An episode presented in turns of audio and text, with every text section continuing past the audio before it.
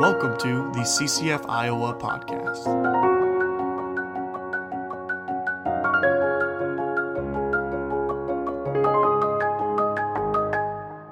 Welcome to Campus Christian Fellowship's summer study. Uh, we're going to be looking at 2 Timothy chapter 1. And usually, um, whenever I teach on the first chapter of a book of the Bible, I, I, try to give a lot of background information and talk about, you know, who wrote the letter and, and who the audience is and just kind of some of the context of like the area being written to. But this is Second Timothy, and we just finished covering First Timothy. And honestly, most of the background that you get First Timothy, it's it's the same as Second Timothy. You've got the same guy writing it, Paul. You've got the same person receiving it, Timothy. Um, he's still serving in the same place, Ephesus. And so, if you want to hear about some cultural context, go back to uh, the podcasts on First Timothy and check those out, and kind of you know familiarize yourself with with the background. And it's you know, basically the same for Second Timothy, with the exception that a little bit more time has passed. Um, so this is a little bit later in Paul's life. This is a little bit later in Timothy's life. Um, from as far as we can tell from context, he's still at the church in Ephesus, uh, and so there's maybe some things that have changed a little bit in the church, um, but it's still largely the same context, same kind of city, same kind of things that are going uh, along and going around there. Um, but there is something uh, that I would like to kind of point out about Second Timothy, and it's the idea that this may have been Paul's final letter that we have. Um, it's incredibly hard to date and and try to put together a timeline for all the different letters that Paul wrote. Um, not only because he wrote a lot, but because they're to specific regions and places and specific people, and so there's not always that much reference of of time passing or of um, what year it is or those kind of things. So it's hard to piece together exactly when these letters were written and which one was written first and which one was written last and everything in between. Uh, but there's some context within Second Timothy that leads you to believe that even if this wasn't Paul's la- very last letter, it, it was one of his later ones, and and one that he definitely seems to be feeling like his time in ministry is coming to an end um, because you know he's quite aware that it's likely that his life is coming to an end because he spent all this time in prison and house arrest kind of has a death sentence on him uh, that he knows the date is kind of looming that there's not necessarily that much time left. And so one of the things that makes that kind of significant is as you look through second timothy um, having kind of the attitude and thought in your head that maybe these are paul's last words and and he, that he has some awareness that these are likely his last words. Um, there's some things in it that maybe would stand out a little bit more or carry a little bit more weight um, as you consider the the words that Paul wrote. So that's it's not something that I'm guaranteeing. You know, I'm not saying for certain that this was Paul's last letter, but it, it's just uh, as likely as any other option. Um, and, and I think it might even be a little bit more likely than some of the other options. So that's not necessarily something that's uh, a bad thing to carry forward, a bad thing to think about as you read through Second Timothy. And talking about reading through, let's go ahead and dive into some text. Um, this is Second Timothy chapter 1. Paul, an apostle of Christ Jesus, by the will of God, in keeping with the promise of life that is in Christ Jesus, to Timothy, my dear son Grace, mercy, and peace from God the Father and Christ Jesus our Lord. Let's hit pause on the text reading right there, um, because as I've said many times before, one of the keys to unlocking what, what's going on um, in in a letter is to take that very beginning of the letter and to see um, kind of the things that, especially with a, a, letter that Paul has written, the things that he's emphasizing, the characteristics of God, uh, especially that that he's putting forward, and, and so he talks about um, the promise of life that is in Christ Jesus. Again, if we have that thought that maybe this is Paul's last letter, um, keeping with the promise of life, that's something that I think would be that much even more present in Paul uh, in his thinking that that he has life, life eternal in Christ Jesus. So that's something that he definitely is, is a promise that he's hanging on to and that he's uh, maybe even getting excited about. Um, and, and then he says when he's addressing Timothy, grace, mercy, and peace from God the Father and Christ Jesus our Lord. Grace, mercy, and peace. So those are the I think the the attributes of God that he's wanting to emphasize here. And, and so those are the things that he wants Timothy to be thinking of. Be thinking of God's grace, be thinking of his mercy, be thinking of his peace as you read through this letter. uh, and that those are going to be characteristics that that are likely going to be emphasized by Paul uh, in the the le- rest of this letter, and then Paul jumps right into a prayer, um, as he often does in his letters. Uh, it's kind of you know standard formula, not only for Paul but for uh, lots of letter writing of, of that day and age. Uh, so he launches into this prayer: "I thank God, whom I serve, as my ancestors did, with a clear conscience. As night and day, I constantly remember you in my prayers." Recalling your tears, I long to see you, so that I may be filled with joy. I'm reminded of your sincere faith, which first lived in your grandmother Lois and in your mother Eunice, and I, and I am persuaded now lives in you also. So this next chunk, uh, I think again, if we have that attitude, this might be Paul's last letter.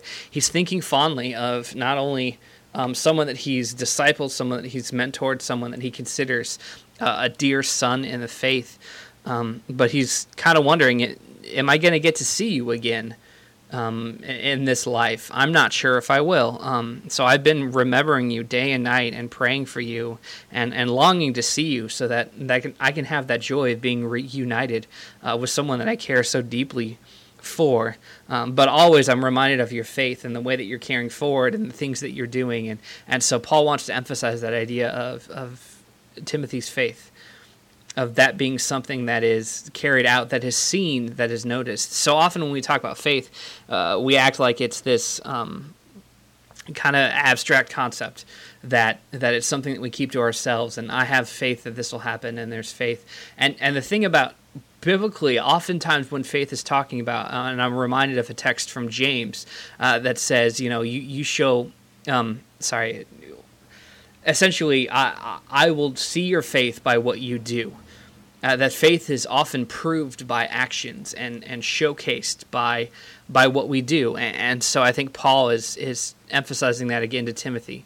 Uh, I I trust that you have this faith because I've seen the ways that you've been working in Ephesus and the, and how you've persevered there and, and the ministry that you're doing. I've seen your faith in action.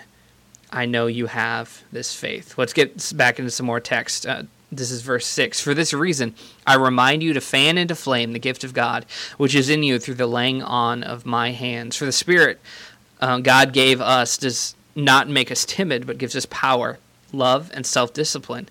So do not be ashamed of the testimony about our Lord or of me, his prisoner. Rather, join with me in suffering for the gospel by the power of God. He has saved us and called us to a holy life, not because of anything we have done, but because of his own purpose and grace.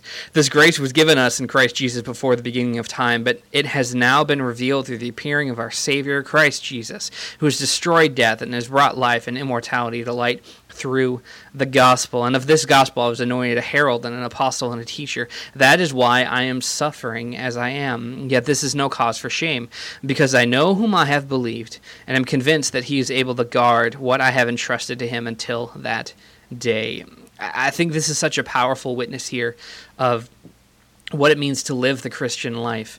That that Paul acknowledges, yes, I'm in prison, and yes, um, there's things that aren't necessarily that great in my life. That, but it's not shameful it's something that I, in fact, rejoice in because I still know, still trust in God's power and His mercy and the life that He has given through through Jesus Christ. And it's it's so cool. I think that He's talking about the fact that He's in prison and the fact that a lot of people would uh, look down on him or or think that God has left him and those kind of things and he's like it's actually just the opposite.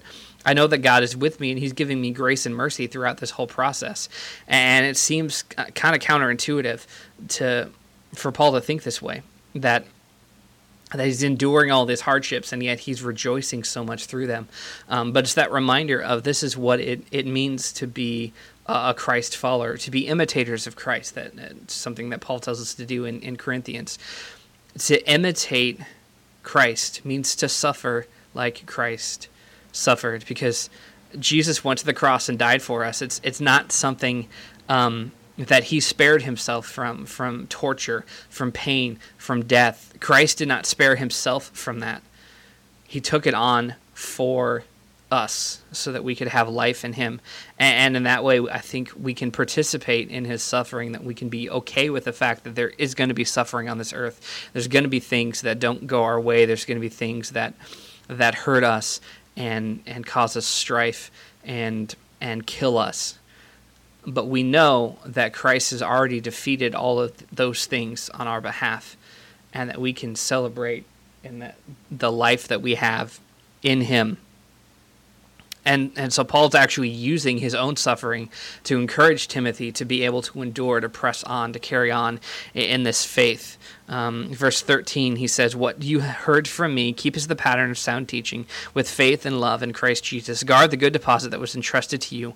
Guard it with the help of the Holy Spirit who lives in us. And then he closes out the chapter with the um, these next verses.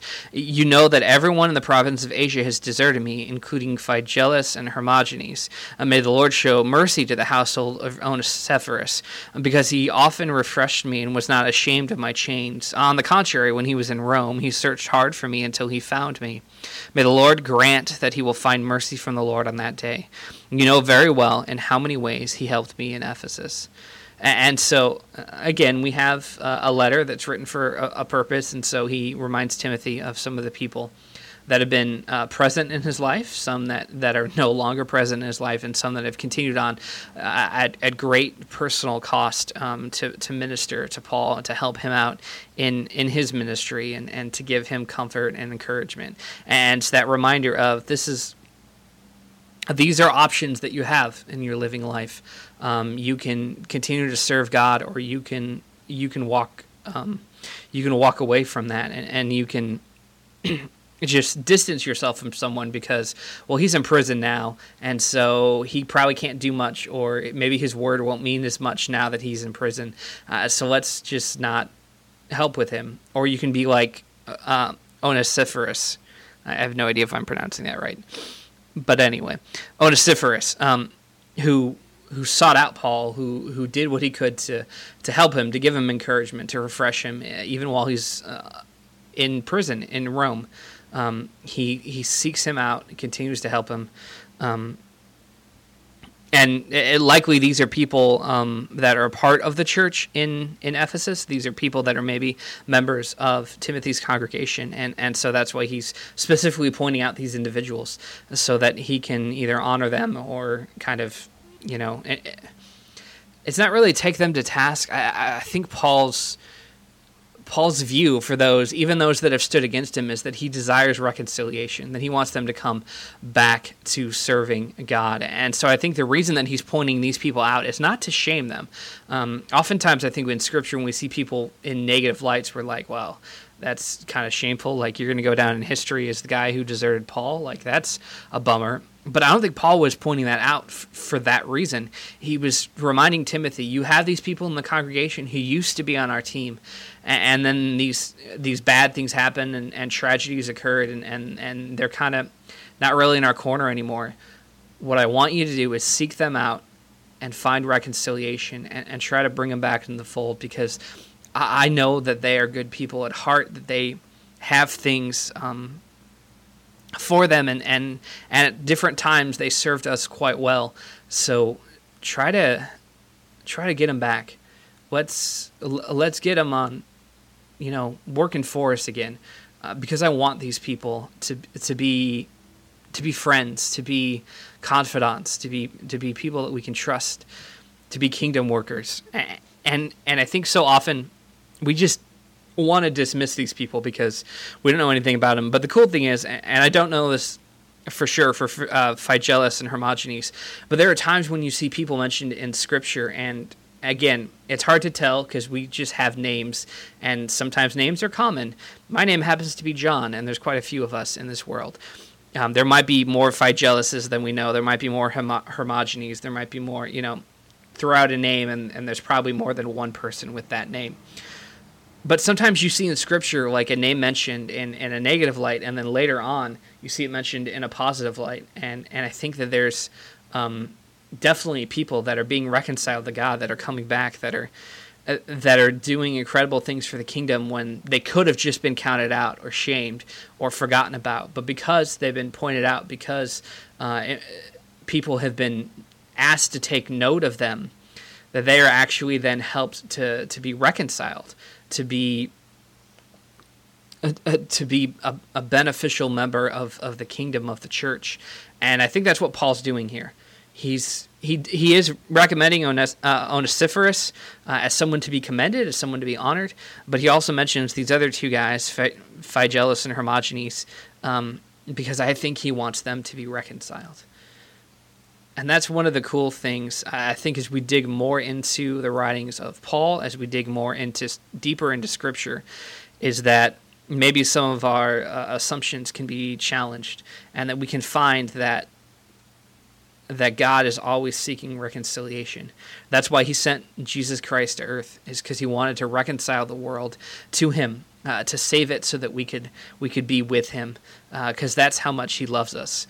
He wants that reconciliation to happen in every possible way with every single person. That is God's desire.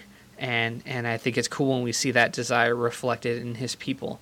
Um, Paul, who is trying to imitate Christ, and desires reconciliation. Now, I, I get that sometimes a surface level reading isn't going to get you that point. You're not going to think immediately reconciliation.